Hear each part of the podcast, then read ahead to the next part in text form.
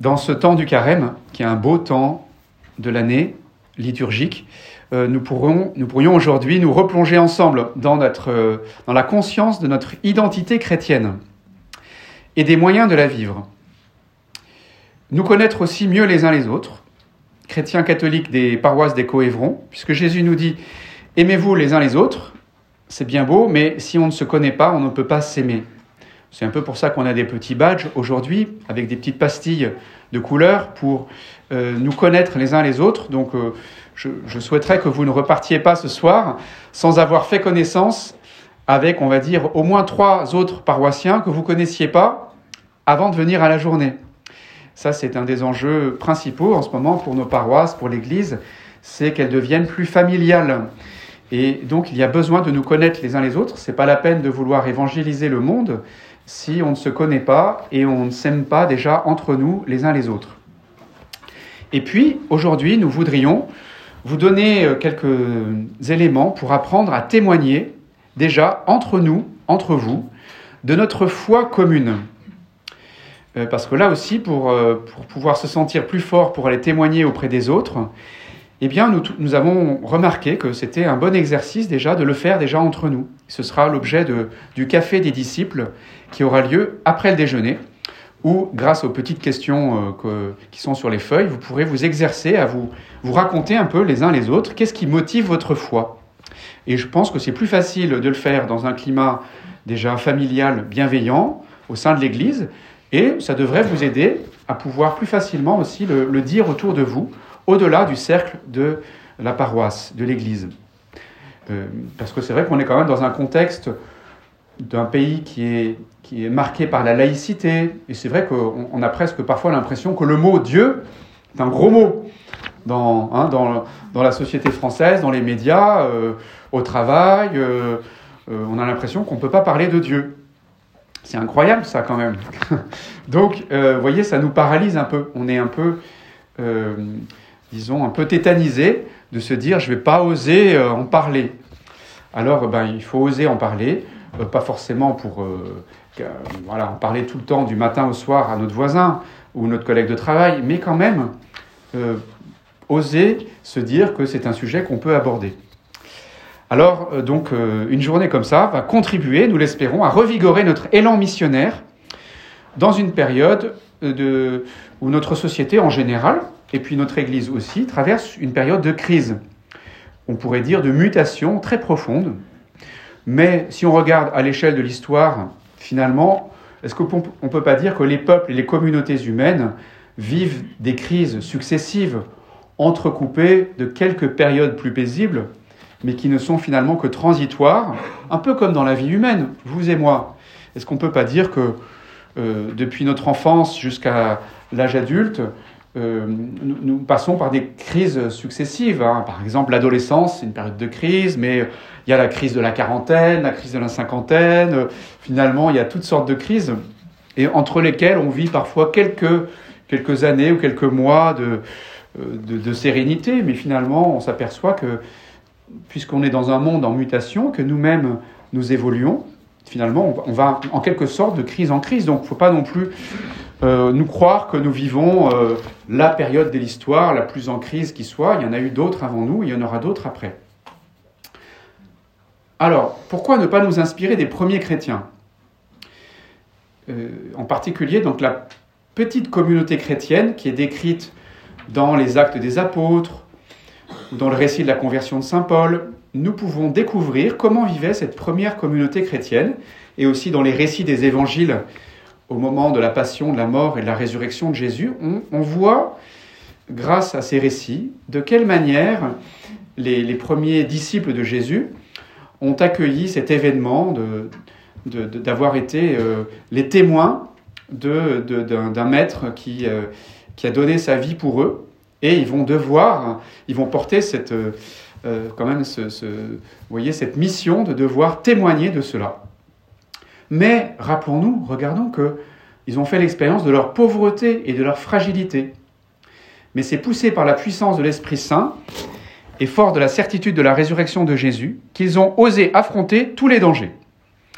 Ces simples pêcheurs de Galilée, pour ne parler que des apôtres, ont osé affronter tous les dangers, l'hostilité du Sanhédrin, la persécution des Romains. Est-ce que nous pourrions prendre le temps d'imaginer ce que pouvait représenter euh, comme audace nécessaire pour un simple pêcheur de Galilée, comme l'était Simon-Pierre, d'aller annoncer l'évangile jusqu'à la capitale de l'Empire romain. Est-ce que vous vous rendez compte à l'époque ce que ça représentait? Déjà que son accent l'avait fait reconnaître galiléen euh, dans les rues de Jérusalem lors de la Passion. Vous savez, on lui a dit, ben, n'es-tu pas euh, galiléen, toi? N'es-tu pas avec, euh, avec Jésus? Et à la Pentecôte aussi, vous savez, à Jérusalem, lorsque les apôtres vont commencer à parler en d'autres langues, les Juifs qui étaient venus de la diaspora en pèlerinage à Jérusalem il se disait, mais comment ça se fait que c'est, galiléen, donc il devait avoir un accent, je pense, et une tenue. Peut-être, vous voyez, comment peut-être, euh, comme nous, on a des, certains accents régionaux qui sont moins marqués aujourd'hui, mais enfin, quand les gens viennent du Midi, en général, en Mayenne, on va les reconnaître quand même. Hein. Euh, donc, euh, voilà, ou d'autres, voilà, accents. Vous pourrez penser à quelques personnes qui ont des accents. En général, on a tous un accent, mais on s'en rend pas compte quand on est dans sa région. Et quand on est à Mayennais, qu'on va dans le Midi, en général, on va vous dire, tiens, vous n'êtes pas, vous pas d'ici, vous. Bon. Donc, en général, on ne se rend pas compte qu'on a un accent, mais on en a tous un peu. Et alors, figurez-vous qu'à Jérusalem, les Galiléens, on les remarquait. Et ils étaient donc surpris, euh, les gens de la diaspora, le jour de la Pentecôte, d'entendre ces Galiléens parler des langues que eux connaissaient parce qu'ils venaient des quatre coins de l'Empire romain, mais ils voyaient pas trop pourquoi ces Galiléens savaient parler, grâce au don de l'Esprit Saint, le don hein, euh, donc de la glossolalie, c'est-à-dire de parler dans d'autres langues, euh, et de la xénolalie, surtout des langues étrangères, voilà, la xénolalie, ils, se mettaient à parler dans d'autres langues. Bon, et en fait, on les reconnaissait. Donc imaginez Saint-Pierre, comment va-t-il faire alors qu'il est déjà un pêcheur de Galilée, il était un peu euh, bizarrement vu euh, par les autorités de Jérusalem, alors n'en parlons pas, à Rome, qu'est-ce que ça devait être? Il n'a pas eu peur euh, d'y aller, d'y mourir même. Et d'ailleurs, ça avait commencé un peu avant ça, puisque Dieu n'a pas choisi au milieu des grands empires du, Moyen-Orient de l'époque, vous savez quand même que euh, la Bible nous raconte l'histoire d'un petit peuple, à la tête rude un peu, bon, qui a été choisi au milieu de grands empires qui était euh, donc euh, l'Égypte des pharaons quand même, c'est pas rien. Euh, la Syrie, Babylone, Athènes, Rome, qui étaient quand même des empires très puissants avec des armées très puissantes. Et pourtant, c'est le petit peuple hébreu qui a été choisi par Dieu pour être le témoin de, l'amour de Dieu et de, recevoir les révélations divines. Et Jésus est venu au monde dans le petit bourg de Bethléem et non pas dans un palais à Jérusalem. Et rappelons-nous que Marie et Joseph, euh, Dieu ne leur a pas épargné l'inconfort des conditions dans lesquelles Jésus est né. Euh, et le Christ va choisir ses apôtres parmi des pêcheurs de Galilée et non pas des docteurs de la loi de Jérusalem. Donc tout ça, ça nous donne quand même un élément clé pour comprendre que Dieu va se révéler au monde, non pas avec des moyens puissants, mais avec des hommes et des femmes euh, pauvres et fragiles, et ça depuis le début de la Bible. Donc ça, c'est très important pour nous de comprendre cela dans une période un petit peu de fragilité et de pauvreté de l'Église. C'est la question de la posture, du positionnement que nous pouvons adopter vis-à-vis du monde d'aujourd'hui, qui peut nous faire peur à bien des égards, et nous sommes un peu impressionnés par euh, un petit peu parfois la dictature médiatique euh, qui nous interdit de parler de Dieu. Bon, même si Gad Elmaleh met un peu un coup de pied dans la fourmilière et que lui, il ose, il ose faire un film où il dit, ben voilà, moi je suis allé à Lourdes, euh, faut, quand même avoir de l'audace quand même dans le monde d'aujourd'hui. Je ne sais pas si vous voyez euh, dire ce qu'il dit, c'est-à-dire oh, ben moi je suis allé à Lourdes et j'ai reçu quand même, j'ai été touché par la Vierge Marie. C'est quand même quelque chose qui se dit pas trop sur les plateaux de télé, si vous voulez. Donc, euh, et il a osé faire un film en plus avec, je ne sais pas si vous savez, mais les acteurs de son film, c'est ses parents eux-mêmes et c'est la religieuse avec laquelle il a, il a parlé, le prêtre aussi. Donc c'est assez, je trouve, euh, humble et euh, assez sincère comme démarche parce que finalement, il n'a pas pris des acteurs professionnels, il a pris les gens de la vraie vie. Euh, alors, donc, je trouve que sa posture est intéressante et donc la posture des premiers disciples et des apôtres aussi. C'est-à-dire qu'il faut bien nous mettre dans le crâne et dans le cœur que nous ne sommes pas des sauveurs mais des sauvés. Nous sommes des pécheurs pardonnés. Et ça, c'est très très important de euh, peut-être de nous replonger dans cette, euh, cette, posture particulière qui va nous rendre euh, peut-être la démarche assez singulière, qui est la, la, démarche des chrétiens, qui est faite de beaucoup d'audace, comme Saint Pierre et les apôtres, et d'humilité à la fois. En fait, nous ne sommes pas meilleurs que les autres. Et peut-être même au contraire que nous avons été choisis par Dieu pour qu'il manifeste sa miséricorde et sa puissance dans notre faiblesse.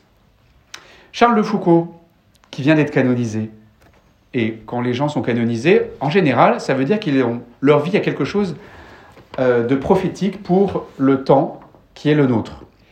En l'occurrence, il a vécu il y a à peu près un siècle, Charles de Foucault, et euh, le pape vient de le canoniser. Euh, moi, je me souviens, quand j'étais jeune, j'étais dans un groupe scout qui s'appelait le groupe Charles de Foucault.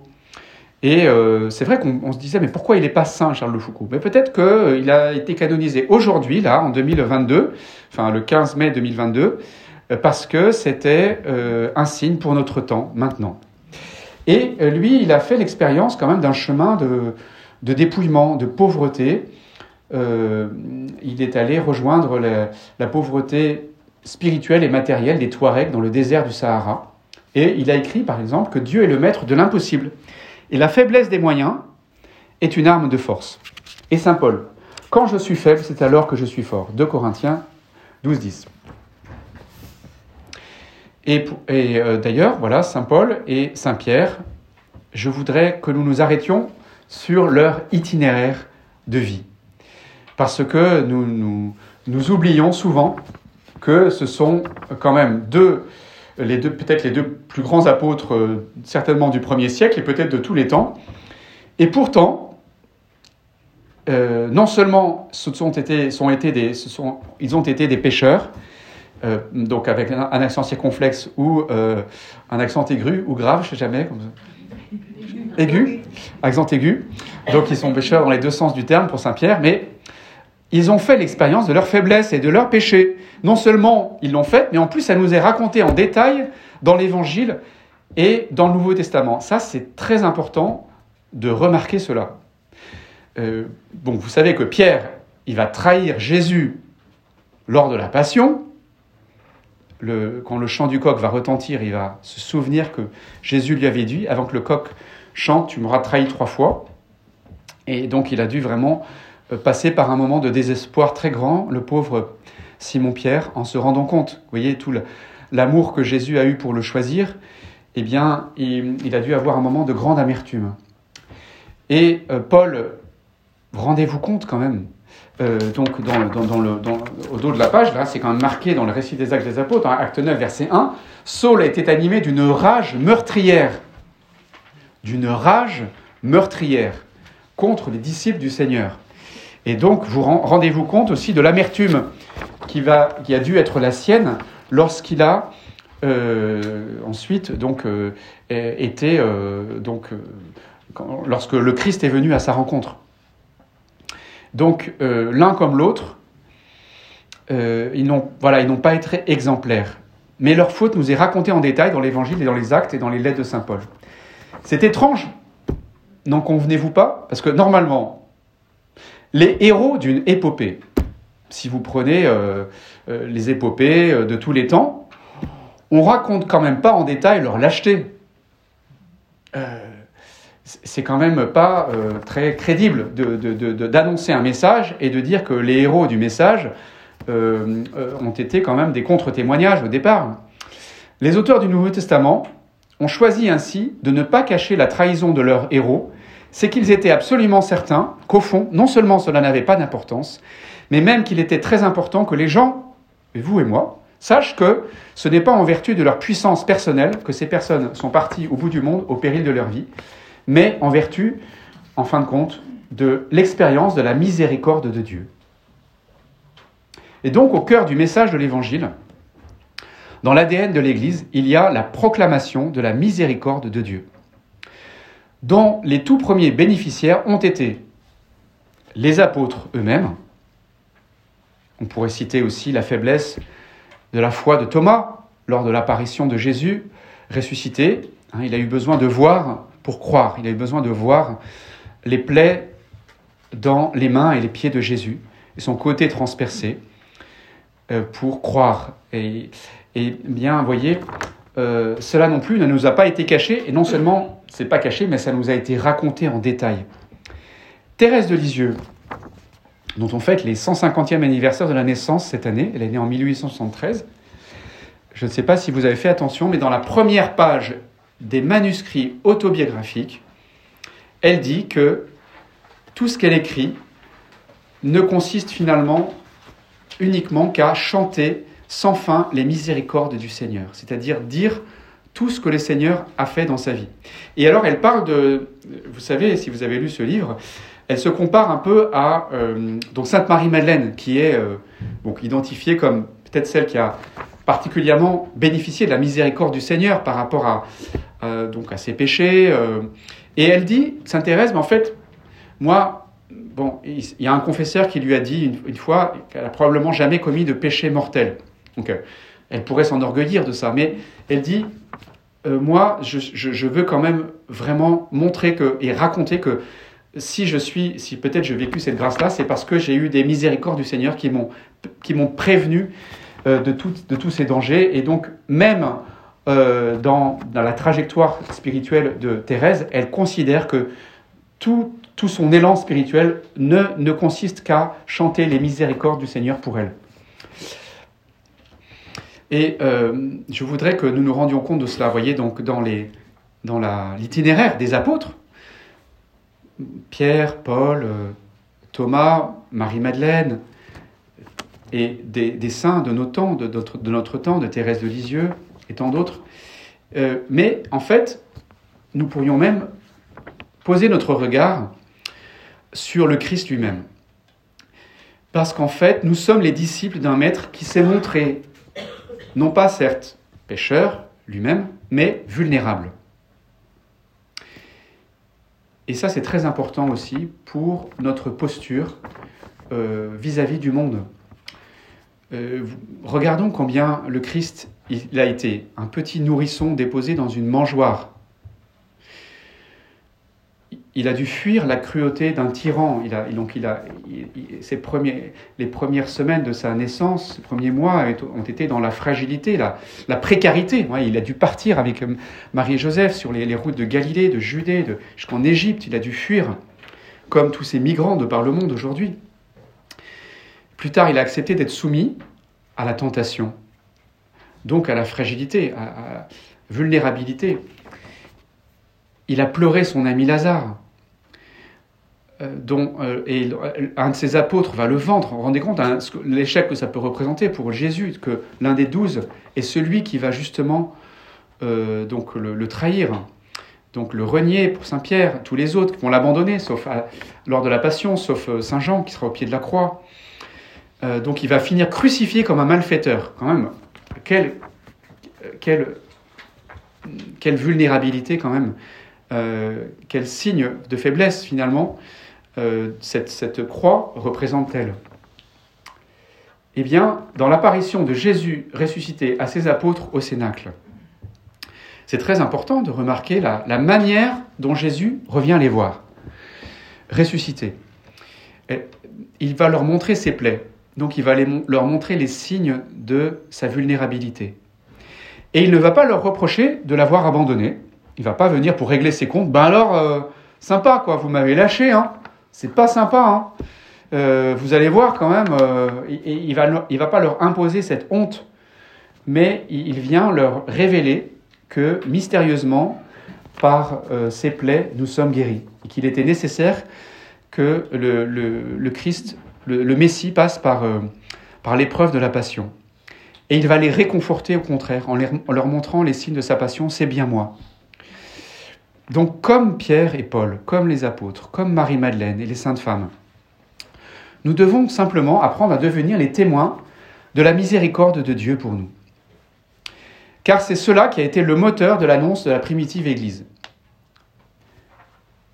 Finalement, qu'est-ce que sont allés faire les apôtres devant euh, les, auditeurs de la Pentecôte, devant les Juifs de Jérusalem, de Palestine et du monde entier? C'est que Jésus a fait cela pour nous, pour vous aussi, il peut le faire. D'ailleurs, remarquons aussi dans euh, euh, ces jours de la résurrection de Jésus, un autre, une autre anecdote très importante du Nouveau Testament. C'est que, comme vous le savez, ce sont les femmes qui ont été choisies pour être les premières témoins de la résurrection. Et même donc les apôtres vont apprendre la résurrection de Jésus par le témoignage des femmes. C'est l'événement donc le plus important au fondement du christianisme. Or, savez-vous que dans la société juive de l'époque, le témoignage d'une femme n'avait pas de valeur? Euh, et donc, euh, c'est quand même un sacré paradoxe euh, d'avoir osé écrire dans le Nouveau Testament que le les premiers témoins de la résurrection, que les apôtres vont aller annoncer dans le monde entier, ce sont des femmes. Donc pour la société juive de l'époque, c'était vraiment un, pari un peu d'oser écrire cela. Ce qui veut dire que s'ils étaient, absolument sûrs et certains de la résurrection du Christ, sinon ils n'auraient pas pris le risque de décrédibiliser leur message en disant que c'était des femmes qui l'avaient raconté au départ. Bon, il y a une petite blague, vous savez, à ce sujet-là. Vous savez que pourquoi Jésus est apparu à des femmes? Parce qu'il voulait être sûr que dans, dans, le monde entier, tout le monde le sache. Et donc, euh, voilà, oh, bon, voilà, mais il y a quelque chose de vrai, c'est-à-dire que, euh, mu par l'émotion, euh, bon, ben, c'est, peut-être, cette, à la fois cette fragilité, mais cette, cette beauté de, de, la, de, de, la, de la dimension émotionnelle peut-être plus grande dans le caractère féminin qui a aussi contribué à cette propagation de l'annonce de la résurrection de Jésus. Et d'ailleurs, à ce sujet, je voulais aussi nous dire que, en ce moment, il me semble d'ailleurs qu'il y a quelque chose à accueillir dans le monde dans lequel nous vivons qui se pose plein de questions sur qu'est-ce que c'est qu'un homme et qu'est-ce que c'est qu'une femme. Et je pense que ça va loin, puisque vous vous rendez compte, enfin, vous savez bien, autour de nous, il y a plein même de personnes qui, qui euh, au point, se pose la question au point de demander de changer de sexe. Quoi. Ça va très loin, même des, des jeunes et des enfants qui, qui font cette démarche. C'est terrible. Bon. Donc jusqu'où va le questionnement du monde aujourd'hui? Alors nous, nous avons quand même un, héritage euh, donc dans, dans, le, dans la révélation biblique, à la fois dans l'Ancien Testament et dans les épisodes aussi de la vie de Jésus, qui était entouré non seulement des apôtres, mais de, femmes qui le suivaient, et ça, les évangélistes l'ont remarqué. Et c'était aussi assez, à l'époque, un petit peu euh, détonnant par rapport à la société juive de l'époque. Et hommes et femmes, eh bien, il y a sûrement quelque chose pour nous à accueillir dans cette grâce que nous portons, hommes et femmes différemment. Mais euh, nous avons, à, donc, de point de vue si vous voulez, humain déjà, mais du point de vue aussi de la foi chrétienne, il y a quelque chose de particulier euh, dans, la révélation biblique et dans l'évangile. Parce que dans la révélation biblique, dans, la, création de l'homme et de la femme, homme et femme, il les créa. À l'image de Dieu, il les créa. Ça veut dire, il me semble quand même, qu'il y a une partie de l'image de Dieu dans l'être masculin et il y a une partie de l'image de Dieu dans l'être féminin. Et que ni l'un ni l'autre ne peut revendiquer d'avoir une, euh, sorte de prérogative ou d'exclusivité. Aucun n'épuise l'image de Dieu. Mais quand l'homme et la femme se complètent vraiment, Dieu est là. Et il me semble que euh, l'homme a besoin de la femme pour être sauvé et que la femme a besoin de l'homme pour être sauvée. Euh, peut-être, voyez, à rebours un peu d'un discours qui, euh, aujourd'hui, euh, enfin, dans les courants qui traversent notre société au sujet, à ce sujet-là, on a l'impression parfois que la femme ne sera vraiment elle-même que quand elle n'aura plus aucun compte à rendre à l'homme, et vice-versa. Et il y a quand même quelque chose là de fondamental dans cette différence et cette complémentarité. Et nous avons besoin les uns des autres, et y compris dans l'Église. nous avons besoin de cette manière dont le tempérament euh, féminin, euh, la manière de voir le monde. Je pense qu'on a quand même deux manières de voir le monde. Euh, et cette manière de, aussi de percevoir Dieu et la foi, eh bien, nous avons besoin les uns des autres. Donc ça, peut-être aussi, ça fait partie peut-être de, comme on le voit dans la, première communauté chrétienne, les apôtres ont eu besoin des femmes pour accueillir l'annonce de la résurrection. Ce sont elles qui ont eu le courage d'être au pied de la croix pour l'ensevelissement de Jésus. C'est elles qui vont oser aller le matin de Pâques avec leur, euh, euh, voilà, leur, leur, parfum sans savoir comment. C'est quand même assez beau quand même la foi qu'elles ont eue parce qu'elles n'avaient pas la force ou les moyens d'ouvrir la, pierre du tombeau, et pourtant elles vont avec leur, euh, leur parfum pour se dire il faut qu'on finisse d'oindre le corps de Jésus. C'est quand même très beau cette démarche parce qu'elles ont un grand sens donc du corps de Jésus. Je crois que c'est vrai que là il y a une dimension féminine par rapport au corps puisque elles ont les, premières elles le tiennent dans leurs mains le corps d'un nouveau-né. Et là aussi, c'était les femmes qui embaumaient le corps. Et donc, elles, ont besoin d'aller jusqu'au bout, d'embaumer le corps de Jésus, puisqu'ils n'ont pas pu le faire. Ils n'ont pas eu le temps, puisque c'était le sabbat. Donc, c'est quand même incroyable la foi qu'elles ont, parce qu'elles vont au tombeau, sans savoir comment elles vont ouvrir le tombeau. Quoi. Elles viennent en se disant, bah, il faut qu'on y aille. Quoi. Donc, euh, bon, bah, c'est quand même magnifique.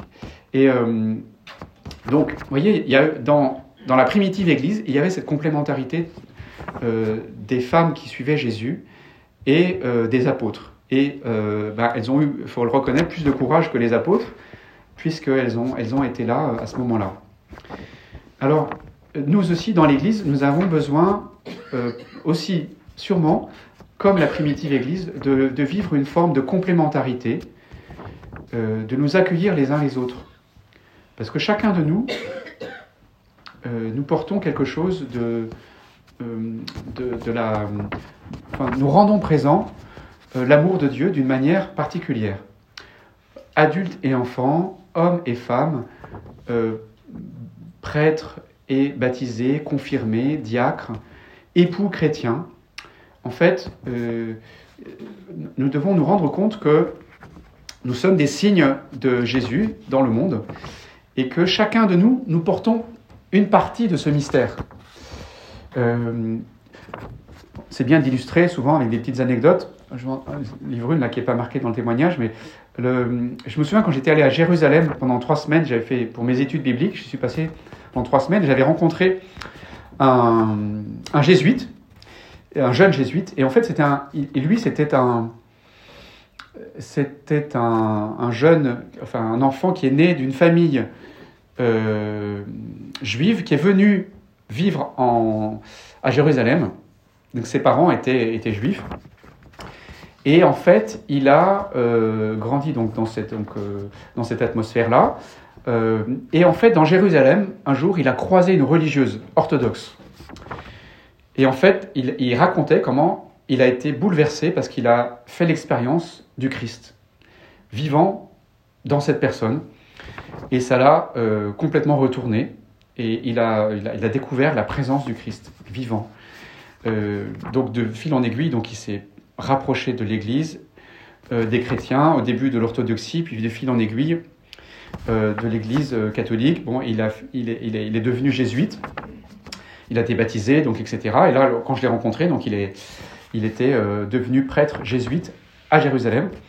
Et donc, il portait un peu ce, ben, toute cette histoire. bon, il était bon, aussi torturé par ces, questions de, de, conflit entre Israéliens et Palestiniens. Bon. Mais bon, voilà. Et donc, il avait vu le visage du Christ dans cette religieuse. Euh, mais donc, pour dire que nous portons tous une part, un chrétien est un autre Christ. Un chrétien, c'est un autre Christ. C'est vrai des prêtres, par, de manière particulière par l'ordination. On dit que ça, ça on dit sacerdos alter Christus, mais ça, ce n'est pas l'exclusivité des prêtres. Les époux chrétiens, par le sacrement du mariage, sont des signes vivants de l'amour de Dieu. Et donc, euh, eux, ils portent aussi, euh, les couples chrétiens, par le sacrement du mariage, est un signe vivant de l'amour de Dieu. Les époux rendent présent le mystère du Christ. Normalement, quand on voit vivre un couple chrétien, on devrait reconnaître l'amour du Christ, c'est-à-dire une certaine manière de s'aimer les uns les autres. Normalement, dans l'amour conjugal chrétien, il y a une certaine manière de s'aimer, qui est quelque chose, vous voyez, de l'ordre du fait qu'on se reçoit, on se reçoit les uns les autres de, Jésus. C'est Dieu qui nous met sur la route les uns des autres. Bon. Et c'est vrai de chacun de nous, baptisé, confirmé, célibataire, veuf ou veuve, quel que soit notre état de vie, nous portons chacun une part de euh, la grâce du Christ. Et nous, nous devons chercher à la, à la faire rayonner, puis nous devons nous aider les uns les autres à la voir, cette grâce. Parce qu'en fait, on ne se connaît pas vraiment soi-même. Donc nous avons un rôle dans l'Église pour nous, aussi pour nous dire ça. Qu'est-ce que nous sommes les uns pour les autres? Est-ce que vous êtes capable dans votre paroisse de dire, ben, ah les un tel, moi ce qui me touche chez eux c'est ça. C'est leur sens du service, euh, c'est euh, euh, leur foi, leur, leur, ferveur dans la prière, c'est leur manière d'animer les chants, c'est leur discrétion. Je ne sais pas, nous avons tous quelque chose finalement. On pourrait dire que derrière chacun de nous, il y a quelque chose peut-être de la douceur du Christ ou euh, du sens du service du Christ. Le Christ, c'est le serviteur aussi, il s'est mis au service de ses apôtres. Voyez Donc le Christ multiforme, je pense qu'il est rendu présent par chacun de nous, et nous avons à découvrir cela, mais humblement, euh, pas en fanfaronnant, mais en, nous, en, nous, en, nous en portant les uns à l'égard des autres un regard euh, d'attention bienveillante. Et d'ailleurs, bah, ça peut nous aider donc à, voilà, peut-être à nous positionner, si vous voulez, tout cet exposé, il, voudrait nous aider à trouver comment nous pouvons trouver la juste posture euh, des chrétiens aujourd'hui dans le monde, en 2023. Parce que je pense qu'il y a quelque chose se joue rien que dans la manière d'être. En fait, dans la manière d'être. Si vous regardez bien, d'ailleurs, je ne sais pas vous, mais moi j'ai l'impression que les personnes qui ont le plus marqué notre vie de foi, si vous regardez bien, c'est pas tant ce qu'ils faisaient, ce qu'ils disaient, mais c'est leur manière d'être. Moi, je peux citer euh, des personnes qui ont joué un rôle dans ma vie de foi, mais finalement, ce qui me touchait le plus chez, eux, c'est c'est plus leur manière d'être. Ça peut être un professeur que j'ai eu en enseignant, moi je pense à un chef scout. En fait, la manière dont il était euh, me touchait, euh, c'est-à-dire quand on, moi, je me souviens quand on était perdu dans le, dans, je me souviens très bien, dans un camp scout, on était particulièrement en faire fond de la forêt du Jura. Et euh, le matin, on se levait dans le silence. Il y avait juste le sifflet qui nous faisait émerger du sommeil dans nos tentes. Et on allait en silence euh, au coin de rassemblement. Et là, le chef, avant toute chose, il, animait la prière. Et en fait, la manière simple dont il faisait, me faisait en sorte que j'étais persuadé que Dieu était, là. Mais le ton de sa voix, vous voyez, et la manière simple dont il faisait le, signe de croix et la prière, c'était une espèce de certitude. Ben oui, euh, vu la manière dont il fait la prière, je, suis convaincu que Dieu existe, c'est certain. Alors, j'imagine que pour vous aussi, il y a des personnes comme ça. Ça va être votre grand-père, votre grand-mère, vos parents, votre voisin, un prêtre, une religieuse, je ne sais pas. Euh, et, je ne sais pas si vous êtes posé la question, mais j'ai l'impression que, vous voyez, ça se joue plus à la manière d'être. Et donc, nous, notre manière d'être, elle compte beaucoup, je pense, pour notre voisinage. Même s'ils ne nous le disent pas, nos voisins, nos collègues de travail, euh, je pense qu'il, euh, ce qui peut plus encore les toucher que ce que nous faisons, c'est notre manière d'être. Alors, je pense que nous pouvons aujourd'hui accueillir bon, ben, quelques paroles que je vous dis là, mais euh, plus largement, voyez, la manière dont étaient les, les apôtres, euh, les saintes femmes, euh, pour que nous puissions devenir comme eux des témoins. Et pour ça, peut-être que nous avons besoin aussi de nous exercer, vous voyez, à, à, raconter un peu comme je vous le dis là, mais pour chacun dans ma vie, un des exercices de la journée, de la retraite, c'est tout à l'heure lors du café des disciples, qu'on appelle comme ça depuis l'an dernier. C'est-à-dire qu'au moment du café, avec les personnes avec lesquelles vous allez manger, à l'aide du petit questionnaire là, euh, ben, exercez-vous à dire Et moi, finalement, qu'est-ce qui me touche? En quoi Jésus m'a sauvé? Ou qui est-ce qui a compté dans ma vie? Quel est mon évangile préféré? Eh Bien, se raconter ça les uns les autres, c'est très important. Parce que, comme les apôtres, Pierre, il va, qu'est-ce qu'il a fait? Vous savez, pendant tout le reste de sa vie, il a dû raconter en long, en large et en travers comment Jésus est venu lui parler au bord du lac et comment il est venu lui redire son amour après la, euh, trahison, de, le reniement pendant sa passion. Et il n'a fait que raconter finalement, comme Pierre et Paul, comment Jésus avait été miséricordieux à leur égard. Eh bien nous, nous devons nous exercer à faire cela. Parce que les gens, Aujourd'hui, vous le savez, en fait, ils attendent plus des témoins que des maîtres. Ou en tout cas, euh, si ce sont des maîtres, qu'ils soient aussi des témoins. Donc ils ont besoin d'authenticité, ils ont besoin de gens qui racontent vraiment dans leur vie. Euh, pas juste euh, des grands discours, mais comment Jésus a transformé leur vie. Le pape François nous dit que l'Église doit devenir un peu comme un, hôpital de campagne. En disant cela, il dit un peu, et nous le savons bien, que nous vivons dans un, dans un monde blessé et fragile. Euh, je ne sais pas, autour de vous, si vous regardez les gens, mais moi ça me marque entre euh, les épreuves de santé, les cancers, euh, les personnes qui vivent des épreuves de fragilité, des dépressions, des burn-out. Moi je trouve que tout le monde est quand même sur la brèche et vit des, fragilités dans le monde hospitalier. Les gens, les salariés, les, personnels hospitaliers, ils sont durement éprouvés par le, manque de personnel, par la pression. Dans le monde scolaire, moi je suis admiratif des instituteurs, des institutrices, enfin, les personnels du, enfin, les gendarmes, les policiers, les pompiers, je ne sais pas comment ils font tous, parce qu'ils sont vraiment mis à rude épreuve. Je trouve que partout, les gens vivent quand même une période difficile et ils sont éprouvés. Et parfois, l'un vers l'autre, c'est-à-dire que parfois, il y a l'épreuve de santé, mais il y a l'épreuve professionnelle, il y a, il y a des gens qui perdent leur travail. Alors, dans ce monde-là, il faut qu'on soit une église miséricordieuse et que nous-mêmes on fanfaronne pas, mais qu'on soit les témoins que euh, dans ce monde qui, lui, prône euh, la toute-puissance grâce à la technologie et euh, des progrès de la science, bien, l'Église, quel est son rôle? Eh bien, elle est là pour aider témoins de la miséricorde de Dieu. parce que vous voyez, cette toute-puissance de la technologie du 19e et du 20e siècle, avec laquelle on croyait qu'on allait tout résoudre eh bien, voyez, en ce moment, elle est source de fragilité, parce que la, la toute-puissance euh, requiert une énergie considérable, et nous savons, maintenant qu'elle met en péril l'équilibre de l'environnement. Et donc, finalement, elle, elle, est devenue une source de fragilité. Alors nous-mêmes, sachons accueillir nos fragilités, nos pauvretés, puisque c'est dans la fragilité de la crèche et de la croix que Dieu est venu à nous. Et nous, sachons accueillir aussi nos fragilités pour que nous laissions passer cette lumière de Dieu. Dans un monde qui prône la toute-puissance, l'efficacité, la rentabilité, nous sommes les témoins d'un Messie crucifié qui s'est montré vulnérable et qui a sauvé le monde à travers l'expérience de la faiblesse, dont les premiers témoins ont tous, et ils ont tous fait l'expérience de la faiblesse avant de devenir des témoins audacieux. Euh, donc ça, c'est euh, un petit peu, voilà, euh, peut-être ça que je voulais vous, transmettre en, cette matinée. Euh, donc j'ai en fait j'ai mélangé mes pages. Donc euh, donc oui c'est ça. Mais on y arrive voilà c'est ça. On arrive à, cette posture finalement essentielle des chrétiens qui est faite d'humilité et d'audace. D'humilité parce que nous sommes des pauvres pécheurs et nous sommes des sauvés et non pas des sauveurs, mais audacieux, puisque Jésus est mort et ressuscité pour nous.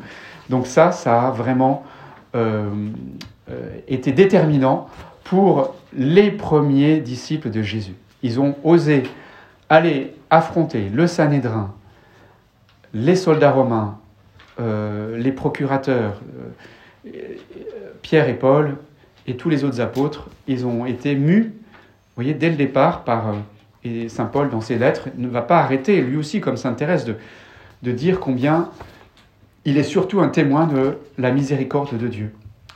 Euh, alors, cette journée, puissions-nous aussi l'accueillir comme une occasion de nous replonger dans euh, cette, euh, cette conscience, cette identité chrétienne.